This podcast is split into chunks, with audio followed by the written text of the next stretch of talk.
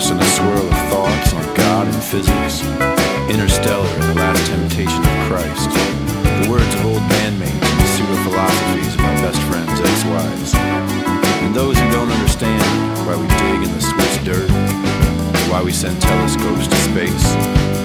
It's that Iris DeMent philosophy. Better to live without questions than to seek the answers.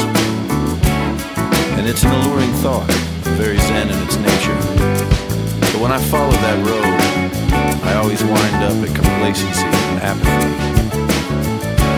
And it leads me to that old man in the commercial, telling us we don't stop playing because we grow old.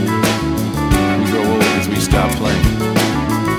And I think you can use the word searching in place there. Because while our feet and our earthly bodies may need rest and comfort, while we may need home to find the center, our souls beg for the heavens and the unexplained within us and without. So we must find a way to live both ways. Because the choice to search or not is not ours to